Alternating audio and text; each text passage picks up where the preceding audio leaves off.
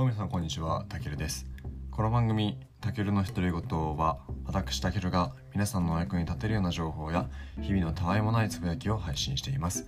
特に英語や国際関係に興味のある方今学生の方はぜひ聞いていってください。2点ほどお知らせがあります。まず1点目なんですけどもこの番組は皆さんからのメッセージを受け付けております。スタンド FM で聞いてくださっている方はレター機能をそれ以外のプラットフォームでお聞きのリスナーさんは僕の Twitter の DM に連絡してください。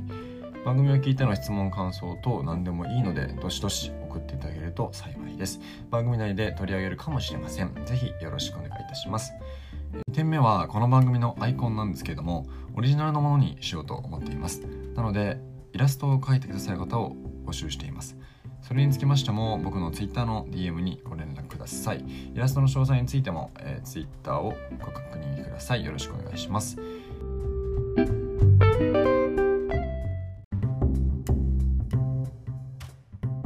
いうことで今回なんですけど、えー、僕がバイトを週4入ってたんですけどそこを週3に減らした話をしようと思います。すごく個人的なんですけどこれはぜひ、えーと、皆さんに話したくって今回これをトピックに選びました。あの要は結論あの時給労働って時給で働くのってすごい馬鹿げてるように感じちゃうよねっていう話です。でなんでこんな話をするのかってことなんですけどもやっぱり今学生の方それから学生じゃなくても社会人で働きに行かれてる方の中でも同じような悩みを抱えてる方っているんじゃないかなと思ってそういう方に届けばいいなと思ってこのポッドキャストを配信しようと思います。では早速やっていきましょう。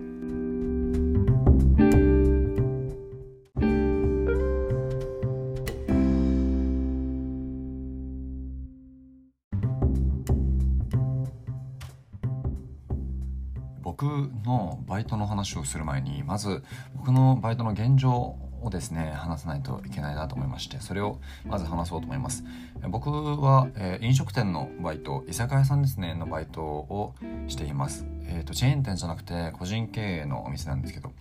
えーと、そこでもう少しで丸2年働くって形になりますね。でバイトの中では今バイトリーダーみたいな役割をしています。出勤日数の多さと、えっと、勤続年数の長さ一番あの長く働いてるのが僕なのでそういう理由でバイトリーダーみたいな役割を任されています。なので僕にしか任されていない仕事っていうのが何点かあります。まず1点目が電話対応なんですけど飲食店で、えっと、テイクアウトを承ってるんですね。うちのバイト先。でテイクアウトの注文を聞くのは基本店長と僕です。僕以外のバイトにはその電話対応っていうのは任せていません。また、えっと、予約をいただいてるお客様にあの連絡を入れるのも僕だけが任されている仕事になります。でシフトに関係もバイトリーダーの僕がやっています、えー、シフトを何日までに提出してくれとか、えー、提出できてないバイトの子にあの催促をするような連絡をするのも僕ですし、えー、シフトを調整してシフト組んで、えー、皆さん皆さんというかバイトのみんなに、えー、お知らせするのも僕の仕事です。また予定の時間よりも早く出勤してほしいっていう連絡が来るのも大体僕です。それだけじゃなくって1人だけじゃなくてあの2人早く出てほしいっていう時にじゃあもう一人探してくれないって連絡が来るのも僕です。なので僕はその日出勤予定のバイトの子に連絡を取って早く出てくれないかっていう連絡をします。であともう一点これはすごく主観的な話なので何とも言えないんですけども仕事量ももちろん一緒じゃないんですよね。あの同じ1時間の中でこなせる仕事量っていうのがそのもちろん働いてる日数どれだけ慣れているかっていうのとも違うしその一人一人の、あのー、能力にもよってくるので仕事量も一緒じゃないです。任されてる仕事の量が違う。それから1時間あたりの仕事量も違う。なのにもかかわらず報酬要は時給ですね。っていうのはみんな一緒なんですよね。っていうのがすごくうーんって思うんですよ正直。ででも理解はできるんですよね。バイトリーダーっていうポジションが公式にあるわけではなくてですね出勤率出勤する日数と、えー、どれだけ長いこと働いているか僕の場合はもうそろそろ2年になりますけどもこれの兼ね合いでなんとなくまああの人だよねっていうふうに雰囲気で決まってるところがなんとなくあります。それから仕事の出来っていうのを厳密に比較できないわけじゃないですか。仕事の出来それから、え店に対する貢献度なんかを数値化して比較することができればそれを時給に反映するってことができるんでしょうけどそれができないねどうしても。なので今のその待遇っていうのにも理解はできるんだけどどうしても、ん、何してんだろうなって思ってしまったんですよね。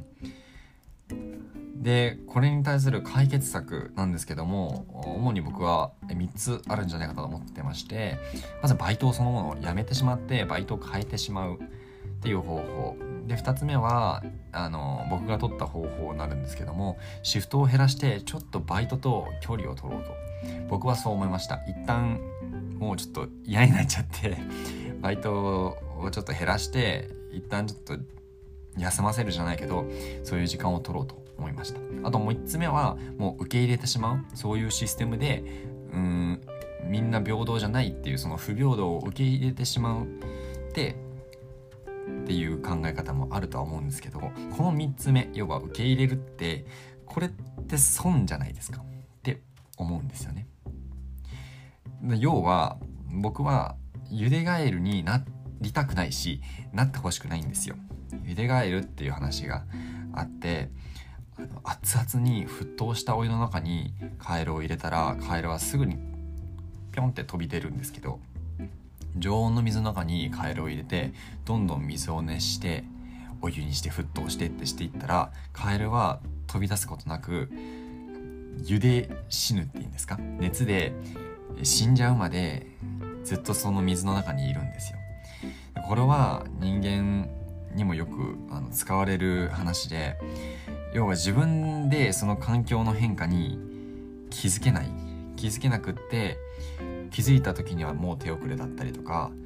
気づかないうちにあの心身ともに壊れちゃうみたいなことが往々にしてよくあると思うんですよね。僕の友人にもですねあのその方はもう社会人なんですけどあの会社勤めをされてましてその方がおそらく部署の中なのかな？部署の中で一人こうちょっと抜きん出て仕事ができるせいでなのかな？あいつに仕事任せとけば何でもやってくれるよっていう雰囲気風潮がその部署内にあるらしくってその仕事のできる僕の友人っていうのは毎日残業続きな生活を送ってるそうなんですよね。それってやっぱおかしいと思うんですよ。その報われないなってどうしても僕は思ってしまうんですよね。なのでこれを聞いてる皆さんの中に同じような状況の方がいらっしゃるのであれば心身ともにこう壊れてしまう前にですね自分の働いてる環境を見直してうんなんとかこう行動してほしいなと思います。僕はちょっと今シフトを減らしてバイトと距離をとって、えー、僕のうんこの成果に対してふさわしいなってあの思えるような報酬をいただける環境に行くか、うん、なんとかこうちょっと考えてまた僕も行動しようと思います。これに関してはまた、えー、おいおい、えー、どういう風になったか進捗をあのポッドキャストの方で報告しようと思うのであのお楽しみにしていただけると幸いです。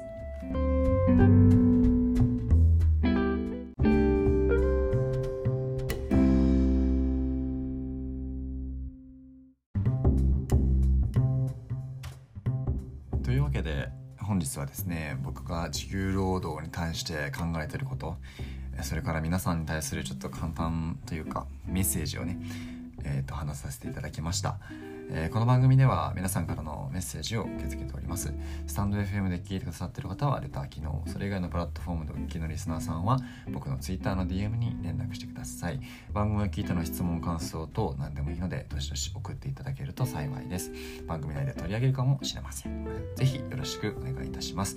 また Twitter もやっているのでそちらのフォローもよろしくお願いします。最後までお聴きいただきありがとうございました。お相手はたけるでした。ではまた次回お会いしましょう。バイバーイ。